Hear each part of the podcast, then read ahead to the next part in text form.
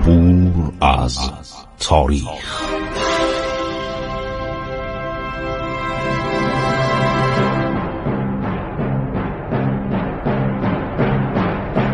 کاری از گروه جوان و اندیشه رادیو جوان.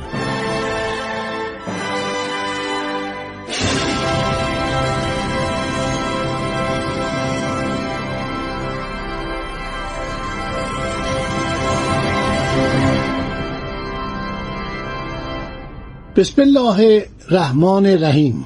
با سلام و عرض احترام به شما شنوندگان محترم رادیو جوان من خسرو معتزد هستم. با شما صحبت می کنم درباره سلسله بزرگ سفاریان. اولین سلسله کاملا مستقل ایرانی.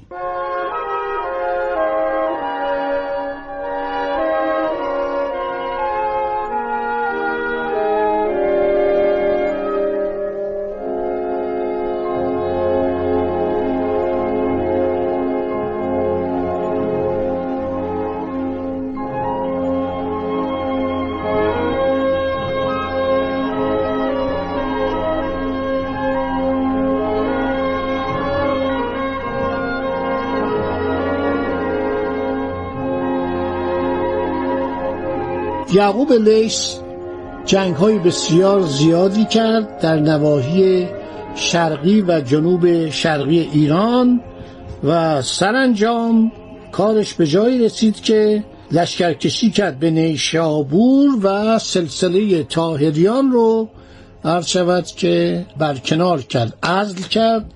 و آخرین امیر تاهری رو از تخت سلطنت به زیر کشید و به عمر سلسله تاهری خاتمه داد.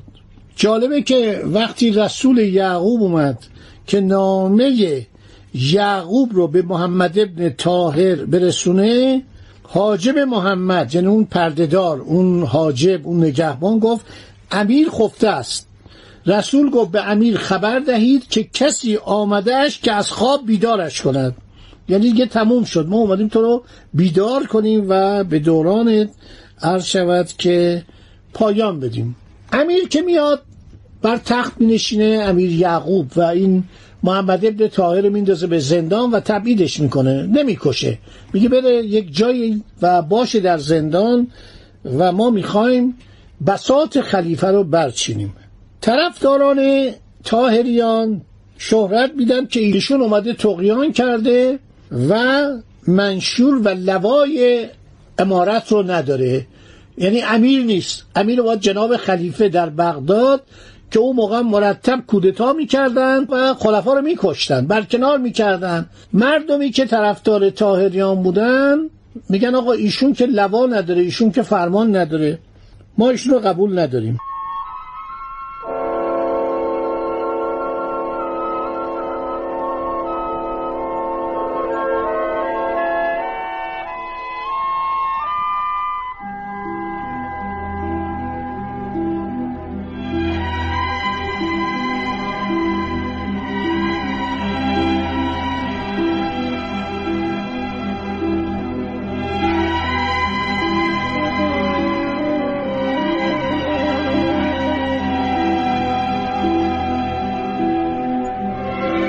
صاحب تاریخ سیستان شرح ماجرا رو چنین میده. یعقوب به نیشابور قرار گرفت.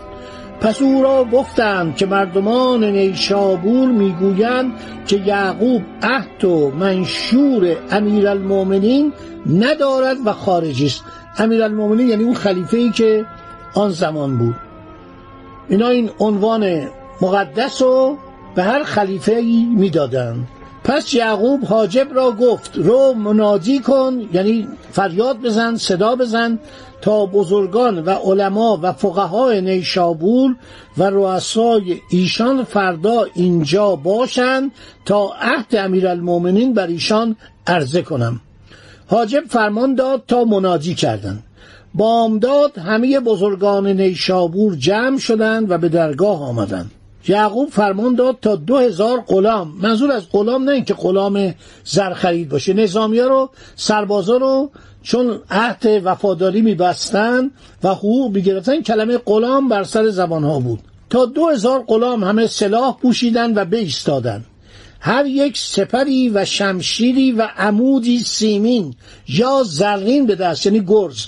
گرز هم دستشون بود. همه از آن سلاح که از خزانه محمد ابن تاهر برگرفته بودند به نیشابور آمدند و خود به رسم شاهان بنشست و آن غلامان دو صف پیش او بیستادند. فرمان داد تا مردمان اندر آمدند و پیش او بیستادند. گفت بنشینید. پس گفت حاجب را که بیاور آن عهد امیرالمؤمنین تا بر ایشان خوانم. گفت آقا اون فرمان امیرالمؤمنین رو بیار.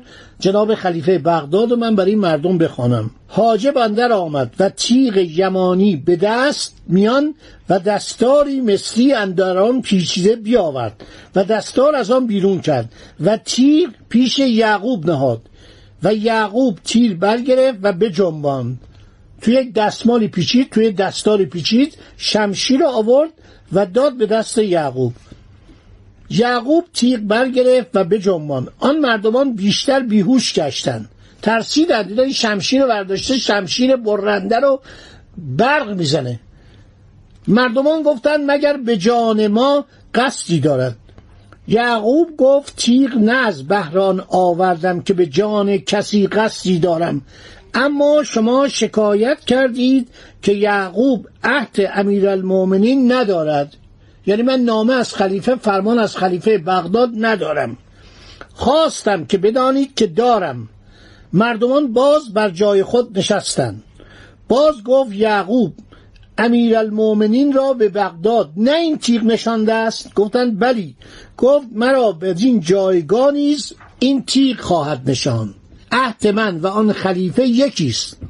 باز فرمان داد تا هرچه از آن مردمان از جمله تاهریان بودند بند کردند و به کوه اسپهبد فرستاد و دیگران را گفت من داد را برخواستم بر خلق خدای تبارک و تعالی و برگرفتن اهل فسق و فساد را و اگر نه چنین باشمی ایزد تعالی مرا تا کنون چنین نصرت ها ندادی. شما را نیز بر چنین کارها کار نیست. بر طریق بازگردید. میگه برگشت واقع این فرمان زور منه شمشیر منه خرد و لیاقت منه. شما این کارا کاری نداشته باشید.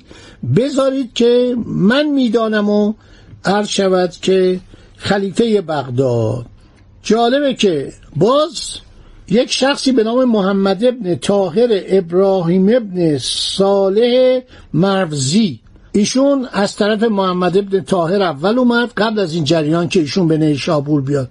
گفت تو عهد و پیمانی که با خلیفه بستی و این فرمانی که برات فرستاده من خبر ندارم و به من نشان بده. من حاضرم حکم فرمان روایی تو بر سیستان رو امضا کنم. اونم باز شمشیر رو در آورد.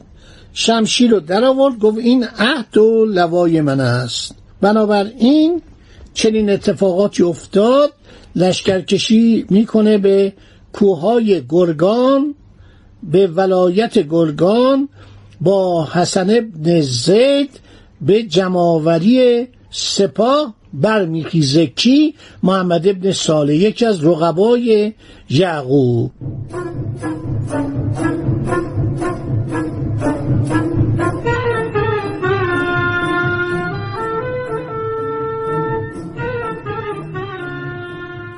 خب دوستان عزیز تا اینجا رو داشته باشید تا برنامه آیندی که باقی ماجرا رو براتون بگویم. خدا نگهدار شما.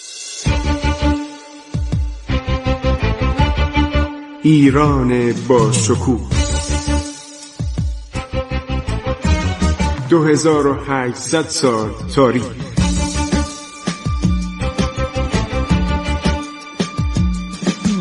عبور از تاریخ.